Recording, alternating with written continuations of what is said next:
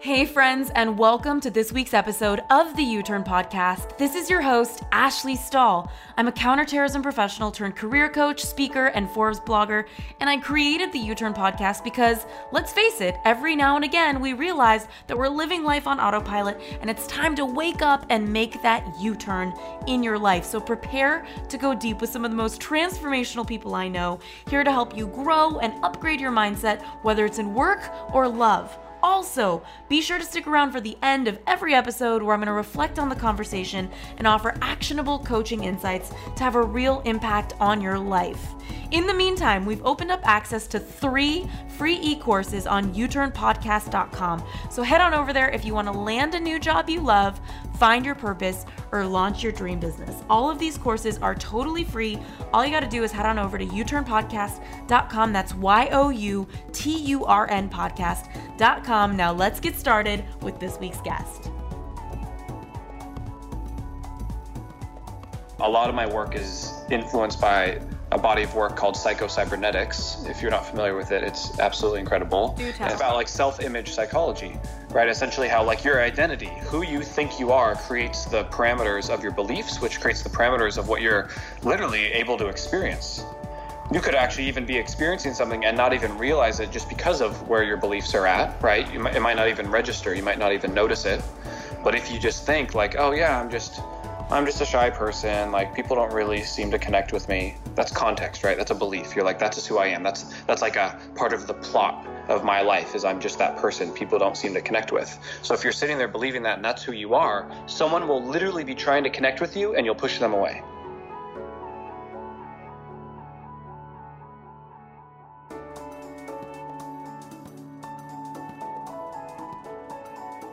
Hello, friends.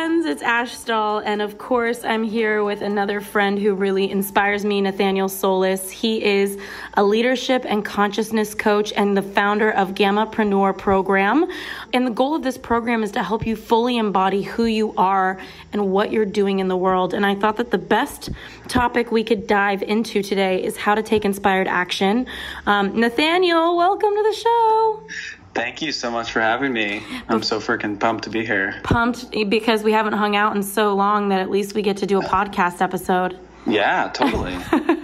Let's go for it. Yeah, and also um, those of you who are listening, I see Nathaniel as just a very embodied person, and whenever I'm around him, I feel a sense of relief. So my guess is that as you're listening to this conversation, you're listening to him, you're just going to feel some sort of relief in your life. so if you're feeling tense right now, by the end of this, I'm guessing you won't. Um, but before we dive in, Nathaniel, can you tell everybody like how did you get to this place of awesomeness? Well, first, I just want to say, it, like, that just landed for me too. Like, to, for, to associate me with relief is really meaningful. So, just thanks for saying that and Yeah. like telling that to your audience because that's totally possible. Everyone could totally like chill out right now, regardless of anything I say. Like, if you want to chill out, go for it. You're already doing it, Um, already providing the relief. Uh, but as far as being so awesome, it's at, at one point it's the result of like the choice because it's like, oh my gosh, that's that's an option. You know, I can be really awesome and like try to be a really happy, healthy, you know, successful version of myself. Like, why not, right? And I feel really lucky that that's even an option for me.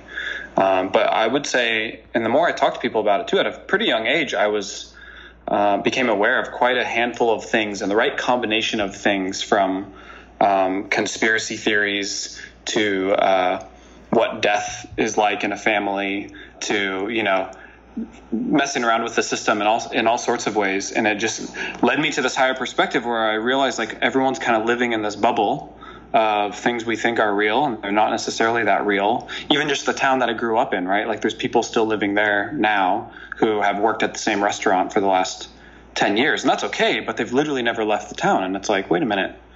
There's so many options of what the human experience can look like so I went for the full lucid option where it's like I want to know everything about everything. And this stemmed from my experience from uh, eight years old that I've been lucid dreaming since I was eight years old. So I've always had this sort of like extra um, uh, option of awareness. So I applied that to like my waking life. Like, how do I wake up from what I might be asleep to?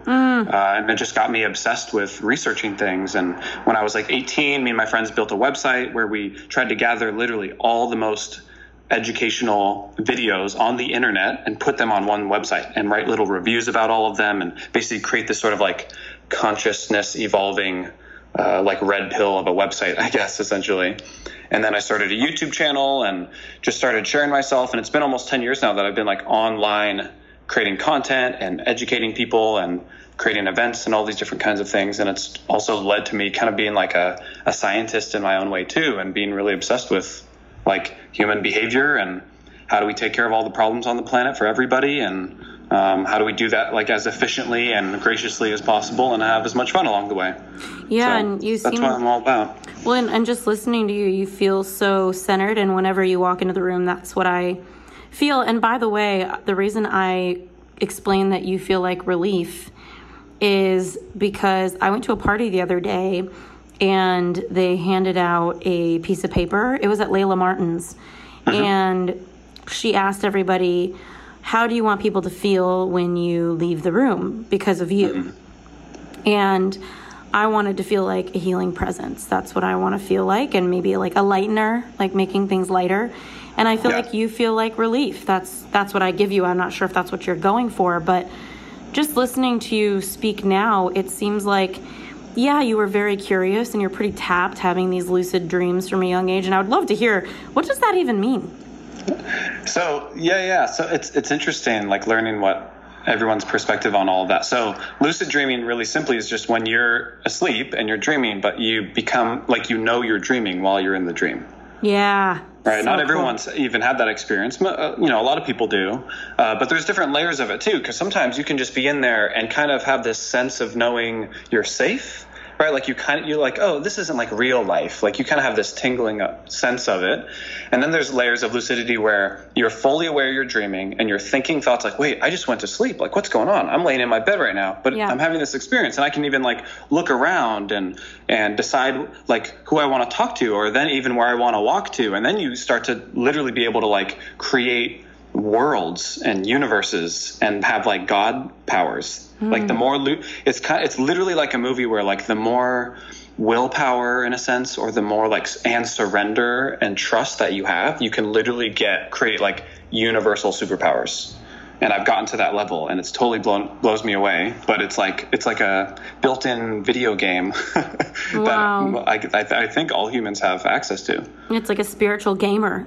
yeah, yeah, it's well, pretty awesome. And you know, just what do you think it's about when somebody is in a lucid dream? What do you mm-hmm. think is mm-hmm. available there? What's what's well, the gift? Well, so I think it's uh, you know the fact that it's literally you know pretty much like a third of our entire life makes means and it's built in like it's a it's a default automatic non-negotiable have to sort of thing. We have to sleep every night. It doesn't mean you dream every night or have to but the fact that that's such an intimate part of our life just already makes me think it's it's probably pretty important mm-hmm. right? And then the fact that it can be some of the most emotional experiences of our life is also really seems really important. Um, and then the fact that it's just such a playground to explore your own consciousness and like what do i do when i can do anything Mm. You know, which is really trippy. I was just telling someone the other day how like I've killed someone before. I've killed lots of people before in, in my dreams. dreams. Wow. just to make sure that's clear. And it's so trippy because it's like in a dream I'm having in like a war scene or some like crazy movie playing out and that just ends up being like what's written into that, you know, script. And then that's interesting because now that I'm awake, I have the memory of me having that experience right? And you can't prove to me at this point that something I did yesterday is any different than a dream I had last night because now they're just memories in my brain, right? They're the, they're the same thing. It's something that I did in the past, hmm. right? To me, they're just as real now because they're both just memories of something I vividly experienced emotionally and even physically too. Like some people, everyone's experience of dreams are different. Some people can't hear sound. Some people don't see color. Some people don't feel any uh, physical sensation. Like I've been eaten alive by a shark in a dream, and I could feel all of it. I mean, at least to what I imagine, it was you know pain beyond all ideas of pain. Wow. And um, and all kinds of other experiences like that. So I think it's I think it's honestly like this built-in. It's almost like a an inner diary where you get to explore these different symbols uh, and archetypes of your unconscious. Like we have all these built-in built-in parts of the human experience whether you find it from astrology or from psychology or whatever, where it's like your relationship with authority figures, your relationship with the opposite sex, with the same sex, your relationship with power, your relationship with sexuality, all these different things. That's the stuff if you look at every dream you ever have, there's these, you know, symbols built in. And I've also found you can use dreams as an opportunity to literally like integrate and almost and in a sense like practice life experiences while you're awake. Right? You have that argument the night before in your dream and you get to really like sort some things out and actually consider some things and then you step into that that conversation the next day and it doesn't have to be an argument. So interesting. Because you have this more awareness around it. And when it comes to taking inspired action, you are someone who's had different waves in business. You've gone through a lot. And I'm so curious, you know, what got you to this place where you feel like you can be so fully embodied? Because we live in a world right now where there are so many teachers out there that are not walking the walk, they're talking the talk. And yeah. I really see you as integrated. I see you talking and I see you walking. So, what do you think got you to this place of awareness and ability? Hmm you know, at first it was, and thank you. Wow, that's just so cool to hear you say that. I, I really appreciate that. That's yeah. like such a huge compliment, honestly, just to be integrated. I mean, um, we're friends, Nathaniel. I think you're pretty fucking awesome human. Yeah, thank you. Um, you know, at first it was, I was one of those talk, you know, just talkers, you know, with, with a big heart, you know, and you can feel it. The heart was there and the talk game was strong and that can get you certain results, you know, and that can build certain things. And that was great. And then I built built something that was hollow from that. And to put that in another way, it's it's basically like I was developing my mind uh, and my and my like skill of of cleverness and figuring it outness and you know uh, and creativity too and all these other things. But there was no emphasis on my body or on my emotions uh, or on my relationships really.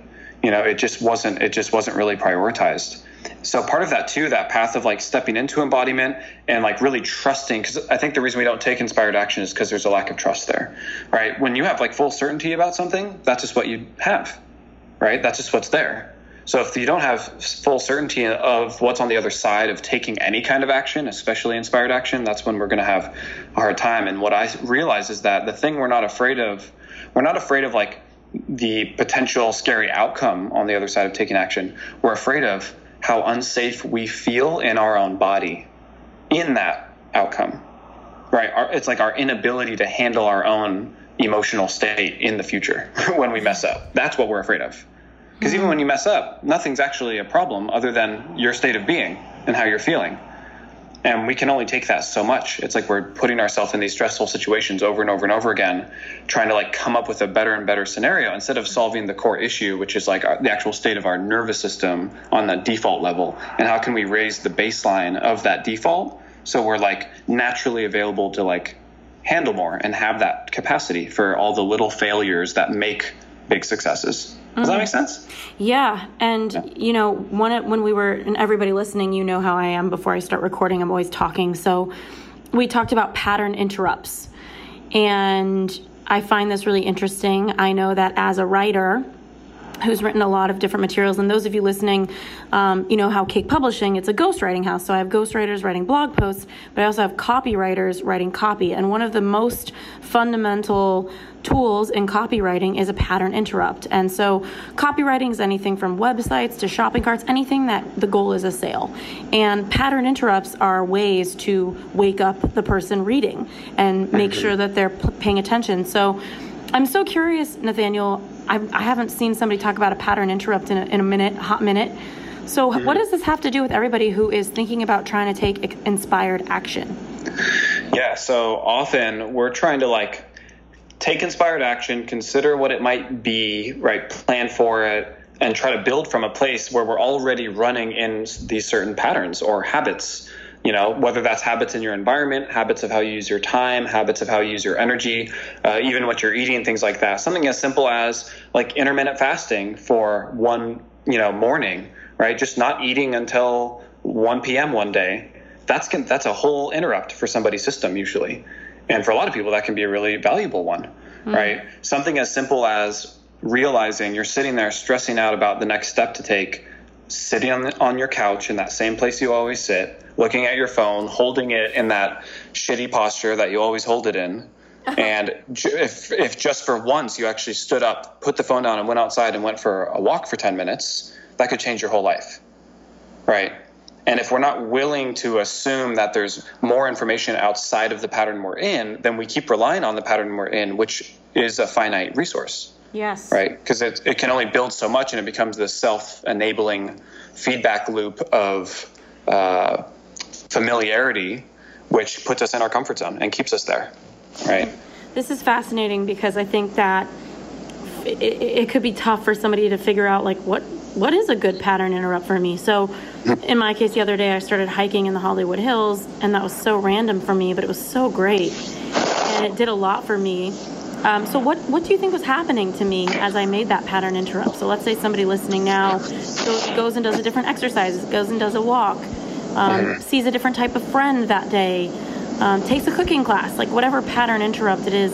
Can you give some examples of what they are and what was happening to me when I went on that hike? What is that doing for me? Yeah, totally. I think a great way to look at it uh, is, and, and Tim Ferriss says something along the lines of like, what would happen if I ran an experiment where I just did the exact opposite for 48 hours, right? And it's like, what could I really lose?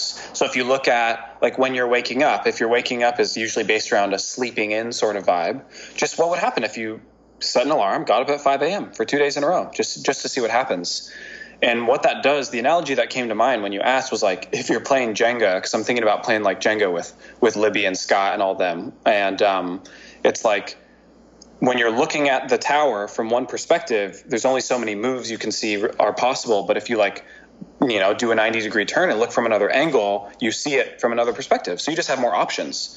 So you going on that hike instead of staying in the whatever your normal routine is, you're you're literally giving your brain a different environment and a different context to think about the thing you were probably you know going to think about anyways right but it's like giving you a, literally just a new lens to look at it with mm. and i think for most people really what we're desiring all the time is just more clarity and it's and then you look at the definition of uh, insanity right which is like doing the same thing over and over again expecting a different result so it's like if you just put two and two together it's like oh then i have to do something different right? Even if it's just one thing. And, and I encourage people to just literally start as simple as you possibly can. Um, I realized when I was younger, I was obsessed with, I would rearrange my room probably a couple times a year, which I think is more than most people. Yeah. But I just thought it was fun. And I love the idea of like, ooh, now I get to sit at my desk like this and I can look, and then the window's over here now. And that just was fascinating to me. And it kept me in more of a creative flow too, because I'm switching things up. Yeah, I did that. I as a kid, I used to always beg my mom for new bedding. Like I felt like a new, mm-hmm. new bedding would just change my whole room in my head. yeah, part, I think part of the, the value of the pattern interrupt too is like training yourself to realize it's okay to like do novel things. Because hmm. sometimes, let's say you want to start your own business, and now it's time to do all kinds of novel things. One of those things being like sales conversations, and it's like it's if you haven't built up the the the embodiment of realizing you're safe doing new things that are uncomfortable, then doing something like that, which you have to do to grow a business, like that's a big deal, right? You can't let something like that trip you up. So it's like this is an opportunity. Uh, same same reason why things like cold cold exposure, taking cold showers, right, or even just working out. Uh, especially if you don't like working out or going on runs because you don't like going on runs, it's like you're training yourself to realize there's reward on the other side of uncomfortable action. Oh, I love that. And just yeah. providing a new environment for potentially new creativity. Yeah. On, this, on yeah. the same topic. And it's like, might as well, might as well spice up your life. Have a little bit more interesting things to do, you know? All the boys and all the girls, spice up your life. That's exactly what I just thought of. oh my God, what a blast from the past. That's good. Um, and as far as taking inspired action, you also mentioned and I thought this was interesting that number two, after you look at a pattern interrupt and you offer that to yourself, catching up and completing things. And that felt loaded to me. I was like, whoa, we have so many things. And that's why, that's because it's that needed, right? Like, so the pattern interrupt gives you, also gives you this little hit of, like dopamine and some hormones and stuff where you're like ooh new energy like ooh i'm a little i'm a bit more motivated i'm a bit more excited which for a lot of people the next step for most people is to like put the dishes away, right, and vacuum the floor in your car, which you haven't done in a year and a half, right? These random little things where our unconscious mind is tracking all of them. It remembers that pile of clothes in the bottom of the closet that really are harmless sitting there, but you don't actually want them there. So you're like, you know, 0.01% of you is thinking about that until it's done. Right. And may, I don't know if this is exactly true, but it's more of like this analogy to live by. And I have 100% uh, proof of this in my own experience and everyone I introduce this concept to.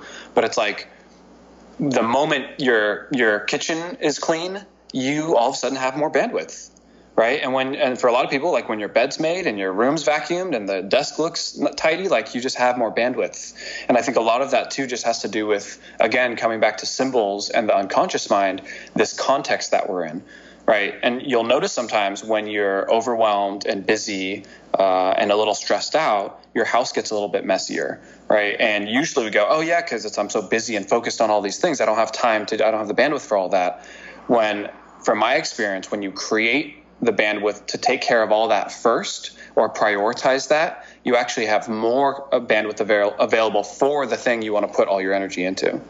And like, so actually flipping those is a big deal. And there's a lot of people, and it gets so tricky trying to just like work on our lives and do the next thing and create all this stuff. And then there's that, you know, I don't know, garage sale you've been wanting to do for seven years.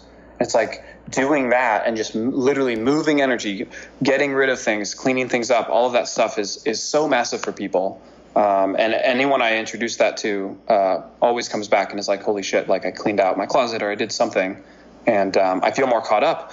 And then tying that back to something a little deeper too, a particular definition of trauma which is, for a lot of people is like the, the source of that sort of invisible pattern, right? That that alters our behaviors and keeps getting us stuck in things. But that trauma is ultimately just an incomplete experience, right? Like something you went through in the past that altered you emotionally, physically. It was super intense, and there wasn't a sense of integration with that. It didn't create complete. You didn't. You don't complete it, and that's why. Let's say you know after a breakup you can't even talk about it for months, right? Because it's not integrated yet. It's still painful. It still causes, it still affects your behaviors reactively.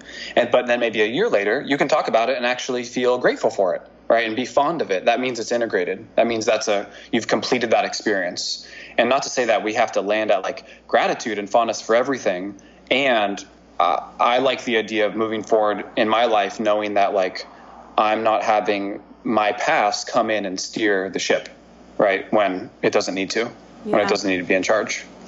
Well, and when you say catch up and complete things, that could mean so many things. So it could mean cleaning out your closet. Oh my gosh, you're bringing me back to all the '90s jams. We got Eminem, we got Spice Girls, cleaning out my closet. Okay, so people could do that, but what else when you said completing things you'd mentioned relationships breakups heartbreaks traumas mm-hmm. those things who, who knows how long they could take right like yeah and so I'm curious, what are some recommendations you have for people to figure out number one, what is pulling on their energy? What do they need to be completing that maybe they're not mm-hmm. aware of? You know, yeah. it's kind of sneaky. And secondly, you know, how to go about that.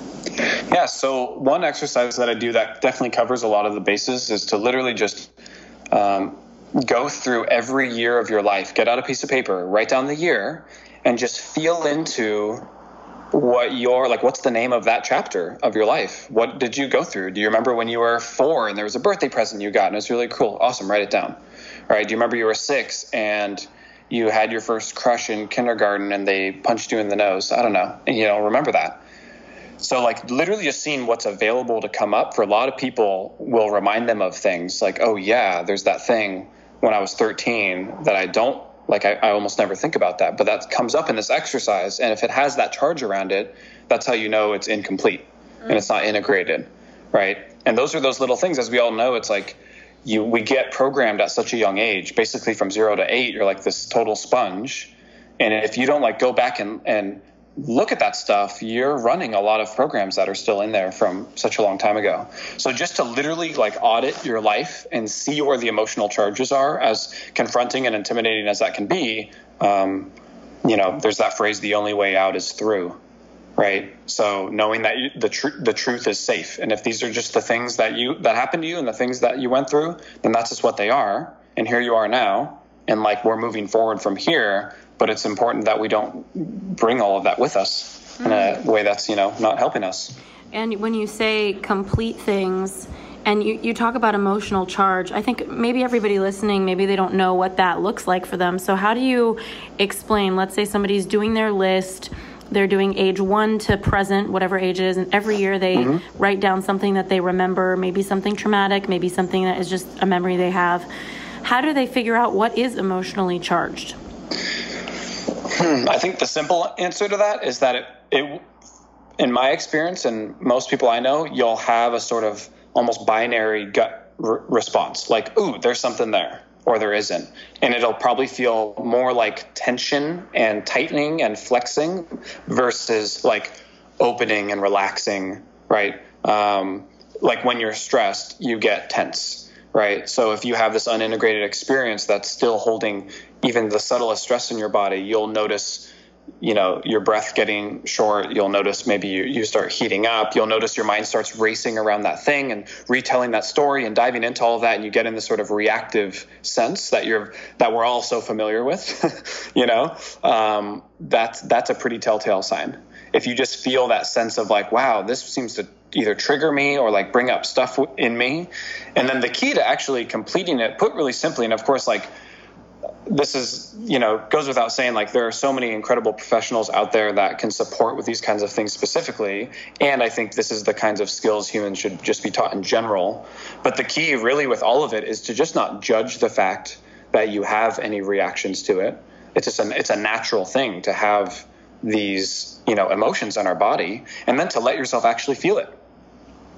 Like often it's literally like we just don't complete like the 100% you know we don't meet that quota for that emotion. And sometimes it's because we we have a judgment about what it looks like. Like I, have been telling some clients recently you can um, associate the amount of snot that comes out of somebody's face with how much they're transforming in their life right? When you have those true like deeply emotional like really feeling it where it's not down your nose and everything coming out. Like those are the moments where you really change where things really land right? Because you're actually engaged in your body. You're actually engaged in that emotional experience and it almost like takes over you. And so i think we're just so our, our, culture has created us so far removed from our emotional nature. Um, you know we're just supposed to toughen up and hold it together and don't cry and all these kinds of things. Um, and yet that's what we're all like literally inclined to do. Mm. so a lot of the completing thing is a very literal, like just finish feeling that thing. It's okay to go all the way. Obviously, like be smart, create a safe container. If you want to punch your pillow, go for it. If you want to, you know, drive somewhere, park and scream in your car, go for it. All of like that is real, real, real therapy because there's a lot of people with experiences they've had in their life and, and setbacks and failures and, and self judgments, which is really most of it, is like a, is guilt and shame and these self judgments and stories that we create when really we just want to like be able to like oh my god i had that experience and this is how much it sucked and i got to feel it all the way well, and, and, uh, yeah. and, this feels kind of like an enigma for people because I think some people who are listening, you know, you and I work in personal development. And so when people say feel your feelings, we have some tools and strategies that come up. So let's say somebody's going down their list and they remember at age 14 that year that their best friend didn't come to their birthday party and how devastated they were. Mm-hmm. What would be some ways, modalities, exercises they could do to feel their feelings, to complete, mm. complete it? Yeah. Um, so so work yeah working with others this is where this gets helpful to be like guided through things. And um, i would definitely recommend getting good at uh, googling and youtube like searching guided meditations and guided inner child healing and guided emotional healing meditation. There's so many things out there and it's really fun to like experiment and find people that you really like. Um, but in that scenario that you gave sometimes really literal and often kind of like uh, comical uh, symbols work really well. Like I would recommend putting on the "It's My Party and I'll Cry If I Want to" song, and like throwing a tantrum around your room with that song on, because it's going to do one of two things. It'll probably like just get you really pissed because you're like, oh my, god because you'll just get pissed about your life in general because you're like acting that out and it'll make you think about all the other things that you're pissed off about which is great. Get pissed like feel that so you can like get clear on that. Uh, or it also just might make you start laughing so hard that you literally like laugh that experience out of your body by integrating the fact that you're so clear on the truth of it which is that it has no power over you now right and you can make a new decision about it and you can define that decision differently Right. All, really, what all this stuff comes down to is belief systems and these stories we're telling about our life, right? There's our life as it's actually happening, and then there's the story we have about it. And the story we have about it is the thing that we're feeling all the time. Mm. And I think all of this personal development work is really like unplugging yourself from the matrix, if that's the analogy, or like taking the wall off your eyes and realizing like you're living in, uh, you know, for pretty much the most part, you're living in a story you created for yourself. And that doesn't have to be a bad thing either. But when it comes to like trying to fix things and improve things in your life, um, that's like this sense of self responsibility and diving in and really being your own author. Um, it starts to get really real and it's exciting too because like all the tools to do that do exist and the fact that someone like you exists and has a podcast like this it's like you're one example of of of a whole like you know transformation of consciousness on this planet that's happening and people waking up to the fact that it's like oh my gosh it's okay to like really go for it. It's okay to try to be the best version of me, and there's a lot of resources to do it. So I, am just getting pumped. I'm getting excited. Yeah, if you can't no, tell. no, and you know what um, is really fascinating and kind of off the beaten path for those of you who are listening. And I know that we're in the a time of society right now, and you know, can't you can take the girl out of politics, but you can't take the politics out of me, I guess, because what I'm thinking about right now is the Me Too movement and how yeah. we are in an era where so many women are finding out that there is a safe place for them or that this society is becoming a safer place to admit to sexual harassment or abuse. I know that one out of three was what, what, I last read. One out of three women have been sexually harassed on some level. I'm sure the number is much higher than that because I haven't really met a woman who hasn't been sexually harassed in some level, depending on how they define it. But what I also know is that a lot of women have gone through molestation or something that was sexually off color for them at a young age, and it created whether it's shame or confusion or disconnect with their bodies.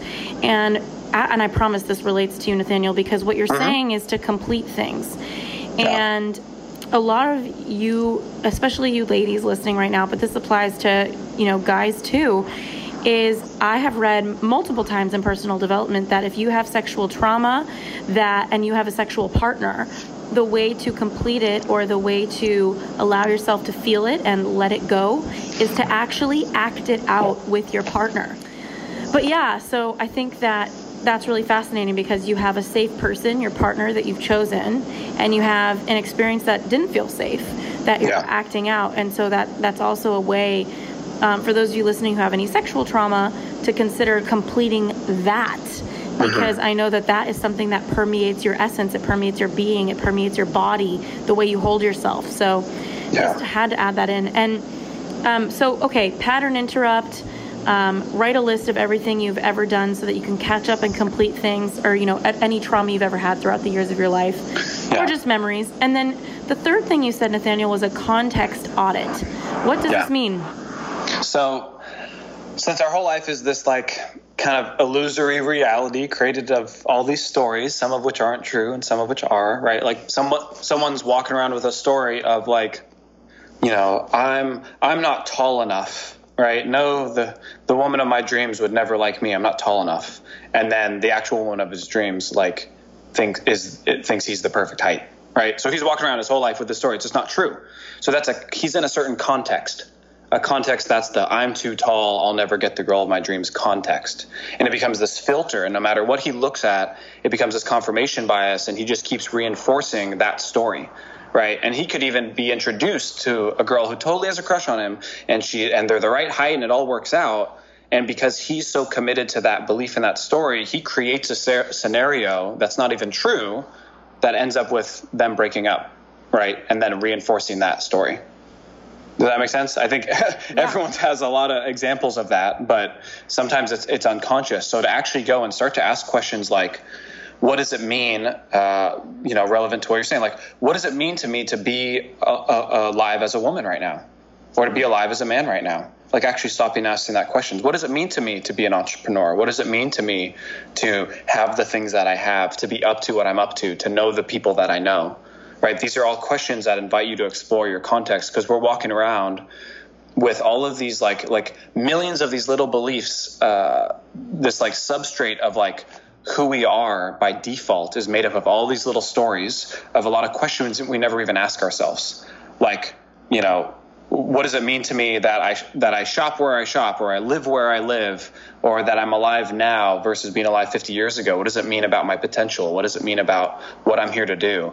And it really just starts to give you these questions to actually answer. And if you answer them for yourself, you start to realize there's a lot of room to inject some really powerful beliefs and really empowering beliefs, right? Because you could walk around and, and think, oh, because I was born in this specific place that just mean that that just means this default thing that it means about me and, and that puts a cap on my potential. And then time and time again there's examples of people who tell a new story and say oh because i was born in this type of place i'm going to be that person who uh, is the exception to the rule. I right? like they, they they wrote a new story and developed new context and actually used the same uh, circumstances as fuel for the change instead of those circumstances being the the excuse Got it. And you know what's so interesting to me is I heard a few elements here with the context audit.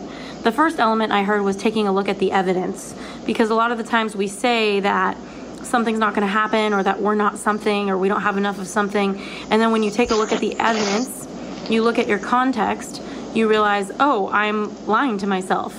You know, so anybody who's listening right now, you can think, have you, and ask your friends if you don't know, um, have they heard you saying that this, talking about or complaining about something that isn't working for you? And so ask your friends, like, what am I complaining about? What do you hear me complaining about when I'm venting to you? And then ask yourself, is this true? Is there evidence in my life to prove this? Okay, cool.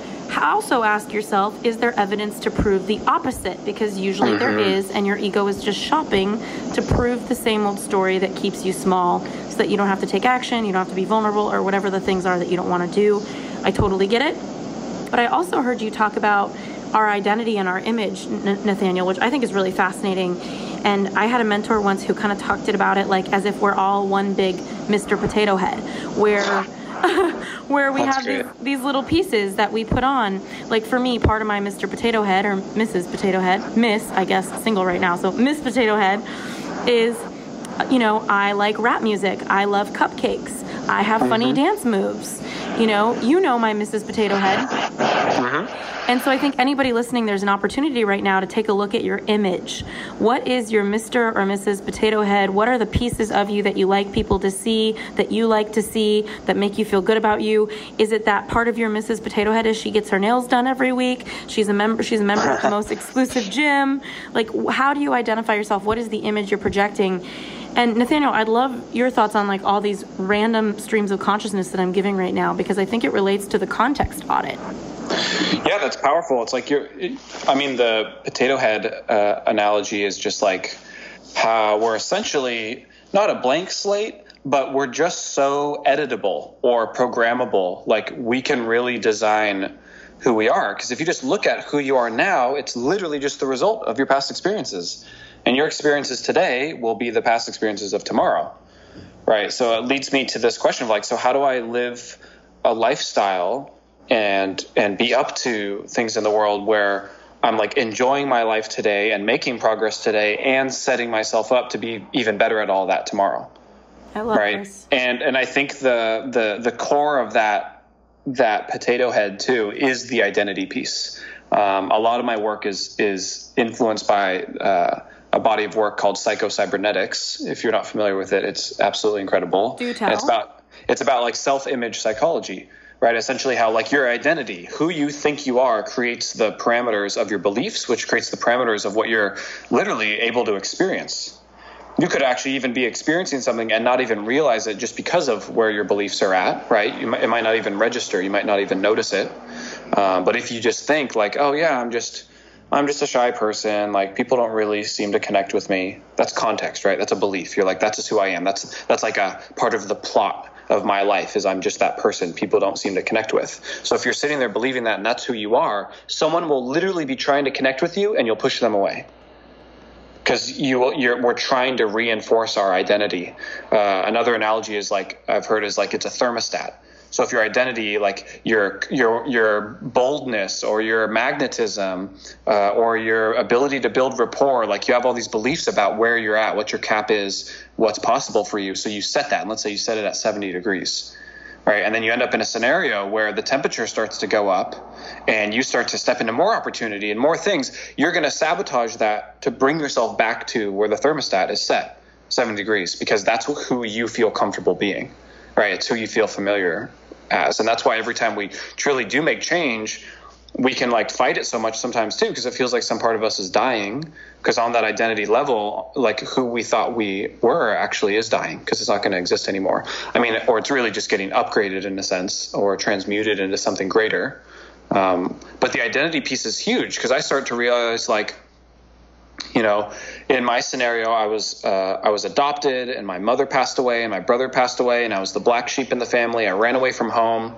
right? Like was like literally like broke entrepreneur trying to do all this this shit. And then for about 2 or 3 years I kept sucking at everything but only because I was continuing that story of being that kid who went through all that shit and has to struggle now because of where I was at right and then I changed the context that I was in and also start to realize how all those things that happened to me are actually like assets and have all contributed to my life in extremely massive ways um, and then I'm able to have a new story about all of that.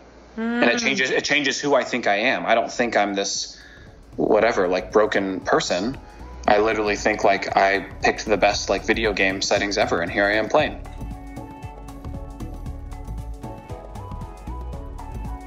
U-Turners, so sorry for the quick interruption, but I want to make sure you know that this episode has been brought to you by the Job Offer Academy, our e-course to help you land a new job you love. So if you're sick of applying for jobs and never hearing back, and you'd like to try a free version of our job hunting course, just head on over to youturnpodcast.com slash job offer. That's Y-O-U-T-U-R-N podcast.com slash job offer. Now let's get back to this week's episode. You know, this is so funny because it reminds me of a mentor I once had, and his big thing he taught me was about self fulfilling prophecies, which is a lot of what you're talking about mm-hmm. with your image and how you believe you're one way, so you create more of it. And you don't, and if you don't do a context audit, you might not realize there's a mismatch in evidence of what you think you are and what is. Yeah. And so really powerful and it reminds me a lot of this mentor who when i was started my private coaching business, you know, like five, six, however many years ago, he said, Ashley, needy is creepy. Mm-hmm. And I was like, okay, good to know. And he gave me a whole analogy that I always remembered. He said, when you're needy, let's say there's somebody that wants to be around you, but they feel that you really want them. And I, this has happened before. Like, you know, when you're at a party and you're with your friends and maybe there's a new friend and they're kind of needy, like they want more of you and it feels really, yeah. feels really suffocating. So, what happens is that when people are needy, they hold on tighter. And I found this with like small animals in my particular case, like kittens. Yeah. like I just fucking love little kittens, you know? So I'll walk into the room and it's so funny because on one side of the room you'll have my friend that's like, "Come here, little kitties," and they slowly walk over to her. You have me, and I'm like, "You're so cute," and I like run over to the kittens, and they run away, and it's like, "Hello, needy is creepy." So perhaps somebody has a story that nobody wants to hang out with them, or maybe that you know something sucks about dating, when really they're creating a self fulfilling prophecy because it's kind of like if you think about after you watch a scary movie that for the rest of the night everything's a little scary. Yes. Right? Like you're a little creeped out.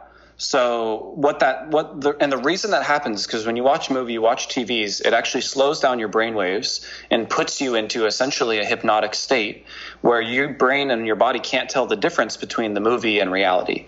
And that's why when the thing jumps out at you in the movie, you get scared because your brain thinks it's actually in that scenario. Mm. Right? So what we're doing all day is playing movies in our head that our brain thinks are real and if they're movies based on these lies and all of these stories that are you know that are natural occurrences based on like you know trauma and having crazy experiences in our life and that's why we got to go in and redefine them right but if we're just continually telling this untrue story we're then stuck in that scary movie vibe for our life because well, we keep telling sucks. the scary movie in our head. Yeah, and well, and, and and you know what? Actually, this reminds me of a friend. I just went to lunch with her. We looked at her dating app. She's on Hinge, and there was a guy that like didn't respond to her after a while and then he wrote back to her like two weeks later and was like hey you know so sorry that i let it fall off for two weeks hopefully this isn't too late to respond to be honest i think i've had so many dating failures that i just like gave up and i immediately read that and I okay, I thought, okay, this guy has had like a bad time. That's his story about dating. That dating has had a lot of failures and it sucks. My friend, and what what has the behavior been because of that? That he doesn't respond because he thinks, what's the point? Dating sucks. It's not Yeah. working. And then the result is my friend. She's sitting there reading this with me, and I looked at her and I thought, ah, unmatch him. He seems so cynical. Like, why do you want to go out on a date with somebody like that? So he created his reality. He held up the image of who he is in dating and how it, dating sucks for him. And it just literally blows my mind how these things work. So, um, Nathaniel, amazing. And I also know that your fourth topic was about conscious self programming. So, everybody listening, um, do a pattern interrupt, come up with something, whether it's waking up early, um, and then also catching up and completing things. So, you know, as Nathaniel said, write a list of your whole life and every age and write down an event that you remember from that age, whether it was traumatic or a pleasant experience. It's just something that really comes up in your memory. Um, and, and really look out over it and see what you can complete and feel, what feelings you need to keep feeling, what memories you left un, unfinished. And then there's the context audit, um, which we've just talked about with your image, um, taking a look at who you are versus what's real um, in the world. And then this brings us to the conscious self programming. So I could talk to you forever. You're you always have something new to say, but I'm curious. What does this mean to you? Because I know that we've been to many a seminar where people are like, "You need to reprogram yourself," and I'm like, "That sounds amazing. Tell me Yeah. how." But what is your way, or what does this mean to you? Yeah, it's it's. Uh, I love this stuff. I'm so fascinated by it. Um, I, for anyone really curious, if you, there's a book called "You Are the Placebo" that I would recommend checking out, and it's just a really great gateway, really easy and, and compelling read, giving you uh, an abundance of evidence of how much humans can change themselves just through their behaviors and their emotions and their thoughts like literally changing their DNA, changing the chemistry in their body, healing themselves of diseases, all kinds of crazy things. Like it's it's absolutely insane what what we're actually um, capable of. And when it comes down to it, every everything is programming you, right? The way you're sitting right now is training your body to be better at sitting that exact way right? Makes sense, right? And the way that you stand, that's why you build posture the way we have posture, and because it's just built out of habit, right? And then when you start to realize there's a lot of things in our life that get defined and set in place and become habits, that once you like wake up and become aware enough, you decide, you realize like I can actually ha- decide how that's designed, right? Something as simple as you know a, a- morning routine that if you don't have one developed, you just kind of maybe you're in you know Uh, in college and you got to get up on time for class and you just do what you do. But if you actually stop and take 20 minutes and go, how could I make the 30 minutes I have from when I wake up between class like set me up for the best day ever? And you actually do something about that, which can be as simple as like stretching for five minutes, drinking a big old glass of water, you know, listening to your favorite music and writing down some, you know, some gratitudes in your journal. Like something that simple you start to now reprogram yourself and give yourself a new pattern to put your to like step into essentially. Um, so i've developed you know and this is basically based off of um, lots of other like methodologies and and and bodies of work but something that's worked really well for me is understanding that there's certain windows of time and it has to do with certain states of being and actual brainwave frequencies where when you slow down enough and you're relaxed enough you can you start to become more programmable essentially. Your body's more available to receive. And that's why uh, in hypnosis you're ultimately relaxing someone to the point where they're uh, super suggestible by the hypnotist. And part of this is essentially like becoming your own hypnotist in a sense and telling yourself what's actually true right? Because you're walking around all day telling this scary movie in your head about how nothing ever works out for you, even though if we actually looked, there, we could come up with thousands of things that have worked out for you in your life, right? So sometimes you have to stop and, and be the hypnotist and like literally uh, kick your own butt with the truth. Right, and make it real. But what's super cool about it is you can actually get into this very calm, relaxed, meditative state um, where you're going over these different identity statements, which can just be I am statements or any sort of affirmations, any sort of like declarations of actually defining what's true for you. And if you slow down enough and you really trust the process and understand the science, so checking out You Are the Placebo, Psycho-Cybernetics, these different books that I've mentioned, when you understand the science too, you're so much more compelled to really do the work um, because it's essentially undeniable. So conscious self programming as a, a method itself is put in very simple steps is just slow down and relax, and then tell the truth about yourself and the context and the experience that you're in. Something as simple as reminding yourself that you have a 100% success rate of getting through bad days. Like, that's huge. And we walk around all day not being equipped with that truth and then thinking this one bad day is going to be the one that ruins them all when you literally get through them every time. Yeah. you know, and sometimes you can cut that bad day in half or even by 90% by just telling the truth about it, which is like, oh, wow, I'm feeling stressed right now. Okay, great. This has happened before. Okay, great what should I do about it? like just even having, and that comes back to this lucidity thing. It's like you're waking up in the, the, the dream that is your stress and realizing there's other options. And it's easier and easier to be aware of all the options when you do this self programming work and you build this unconscious context that you're living in. So it's this context of like, I'm someone who can always figure it out. I'm someone who trusts myself. I'm someone who takes care of myself. I'm someone who slows down enough where I can have this kind of awareness. And for me, the more I got really passionate and inspired to be that kind of person, where I, am able to get compliments, like you're saying from you, you know, where it's like I bring relief and all these cool energies. Yeah. Um, it, it all just kind of feels really full circle to me. Uh, and just really trying to be the best version of myself by making some really hardcore decisions about what that means and who I am, and then understanding how the human body and psychology actually works and taking the time to train myself to become that person. Do you know who I love is um, Ben Benjamin Hardy from the book Willpower Doesn't Work. He's episode yes, one. yes. Your episode, episode with him was amazing. Yes, I really loved episode one with him. I had him on there because I thought it really set the tone for this podcast. And yeah. so those of you who are really interested in conscious reprogramming, I think that that book is amazing. I also just want to note um, something really interesting from Joe Dispenza's book You Are the Placebo, which is what Nathaniel just mentioned. I remember reading a passage in that book that talked about how two young girls, I believe in Georgia, they were able to their a tractor fell on their dad. And how the fuck that happens i will never know. Yeah. but but it fell on their dad and it was t- you know tons of weight that no 15 year old girl could possibly lift. But they lifted the tractor off of him and somehow he survived. This is a documented study and it shows that the only justification that allowed for this to happen is that they didn't have time or they didn't default into believing that they couldn't lift it. Yeah, there or, was no other choice. Yeah, there was no other choice, and that is something that Benjamin Hardy talks about in the book "Willpower yeah. Doesn't Work." Um, that's a great example too of context. Yes. So those girls live live in an unconscious context with the the story and the definition and the meaning that their father is the most important thing to them. So that's what gives them that automatic response to literally change their body and become superheroes and lift up the tractor.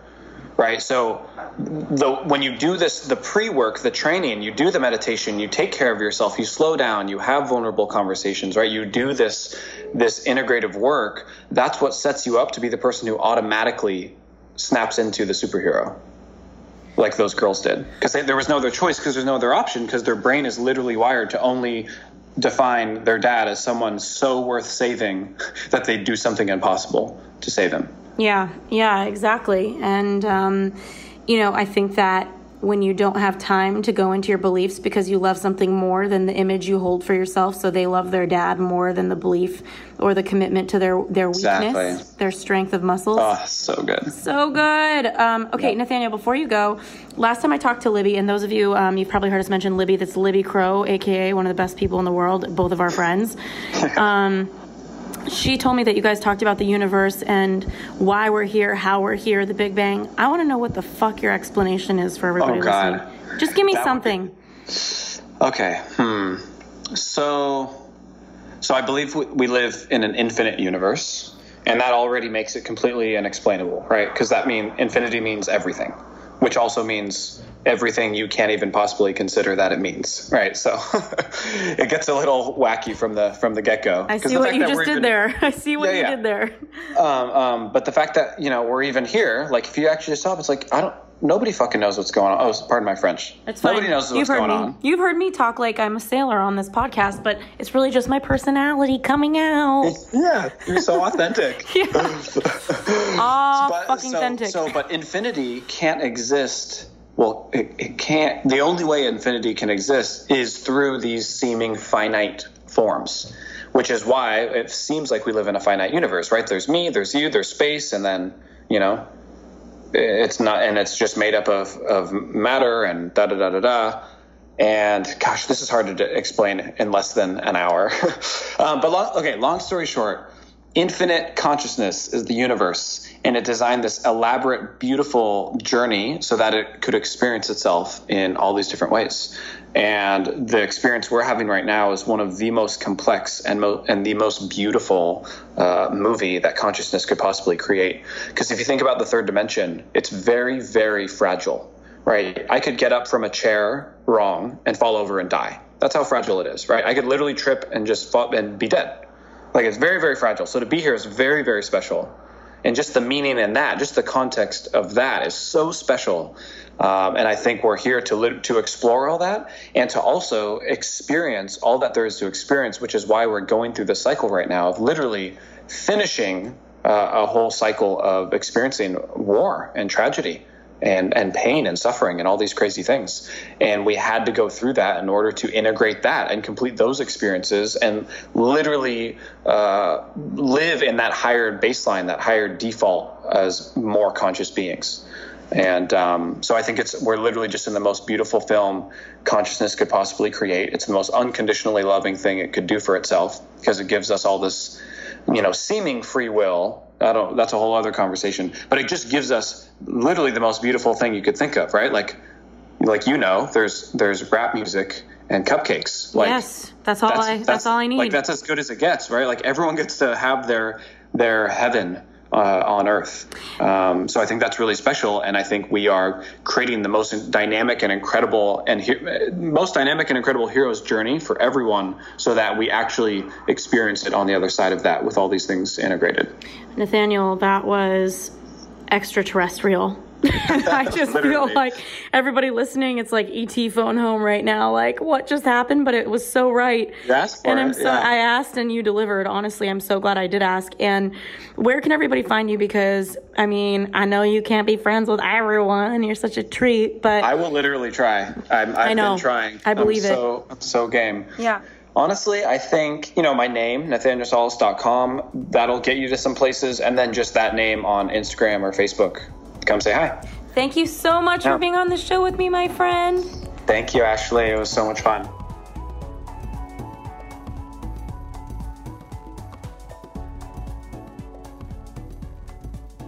Hey guys, it's Ash here, just reflecting on the episode with Nathaniel. So incredible. I really just love swimming in his energy. And one of the topics he brought up that felt really important for me was trauma. And I think one of the biggest misunderstandings about trauma is that when people hear that word, they think of some huge moment or event or something that's a really big deal.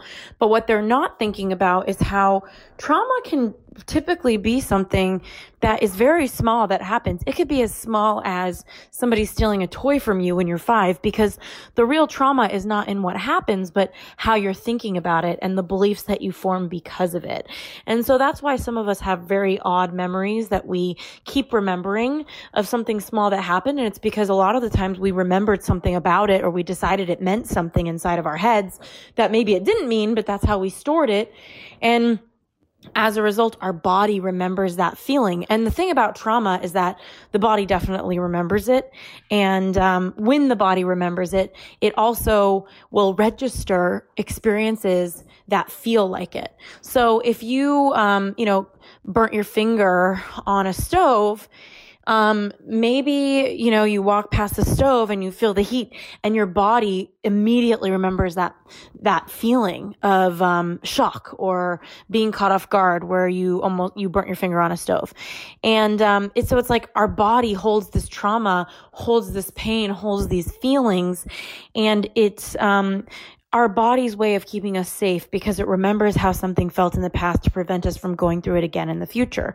And while that can be very helpful, it also can really prevent us from moving forward in the way we want to in our lives. And that's why I wanted to use this post episode conversation with you as an opportunity to just remind you that yes, um, trauma happens. And yes, sometimes it's a very big event, but also to remind you that a lot of trauma has happened and taken place in your life that likely wasn't a big to do, wasn't like a huge explosion or a breakup or a parent leaving. Um, a lot of the times the trauma in your life could genuinely look like a quick conversation um, where somebody said something and you made it mean something and you just couldn't seem to drop it. And there's some sort of trauma. Uh, another area that I find really interesting is sexual trauma. So, I think that um, one of the things that I've learned, you know, through having so many friends who are therapists, is that this is one of the deepest areas that people face trauma, and it's not really what you think. So when I think of the concept of sexual trauma, I think of somebody having to do something um, like by force.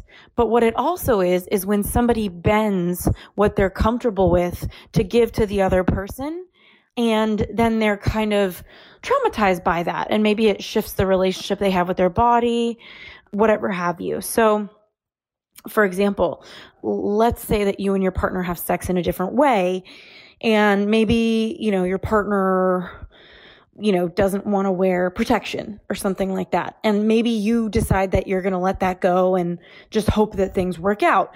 Well, maybe you will form some trauma through being afraid of getting, you know, getting pregnant or afraid of getting an STD.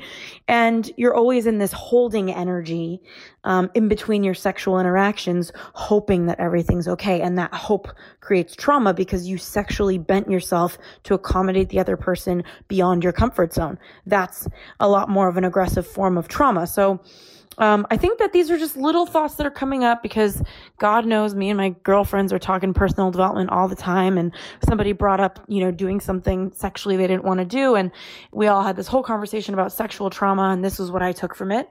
Um, I hope it's helpful for you. I hope that it helps you set your standards and honor them and, and stay where you're comfortable. And it doesn't mean that you need to live in your comfort zone because there's so much beyond it, but it does mean to honor yourself, respect yourself, know what you're capable of, and start to question the fundamental paradigm that society talks about and deems trauma as this huge, intense incident. It doesn't always have to be huge and intense as the sexual reference I had. It could be as small as some kid taking your toy and you at age five coming up with the belief that you don't get to keep anything or whatever it is.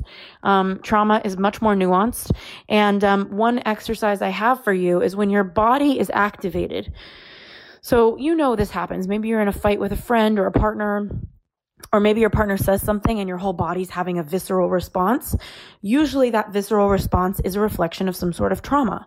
And if you hold on to that visceral response your body's having, maybe when somebody says something in passing to you and you start to get curious about it, start to think, what is a memory that you have that reminds you of this feeling. Trace this feeling back in time and remember a memory as early back in your life as you can that felt like that. And that is usually where you can start to get to the roots of some sort of trauma. Um, and there's other steps you can take from there. You can look at the memory and think about what you believed about yourself, the other person, the situation. And you can start to notice how that's come into your life now. So, these are just some thoughts to get you started with trauma. I thought this episode was incredible. If these mean something to you, if this is helpful to you, I can't tell you enough how how helpful it is to me for you to give those written reviews on the um, iTunes, iPod, whatever app of your our podcast app. God, I sound so crazy.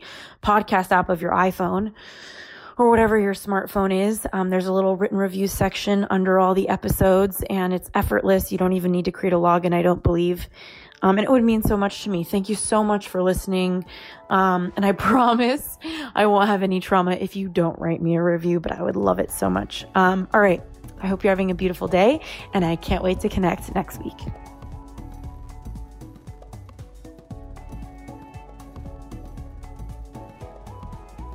Thanks again for tuning into this week's episode of the You Turn Podcast. We keep really detailed show notes at youturnpodcast.com. So if our guest mentioned a book or a resource that you're interested in, you'll be able to find that there. In the meantime, if you were inspired by this episode, if it made an impact in your life, we would be so grateful if you subscribed and posted a review for us on iTunes. Rumor has it on the street, the more reviews we get, the more subscribes we get, the more we can grow and get our impact out there in the world. In the meantime, I'd love to hear from at Ashley Stahl on Instagram. I'm so grateful for connecting, and I look forward to next week's episode.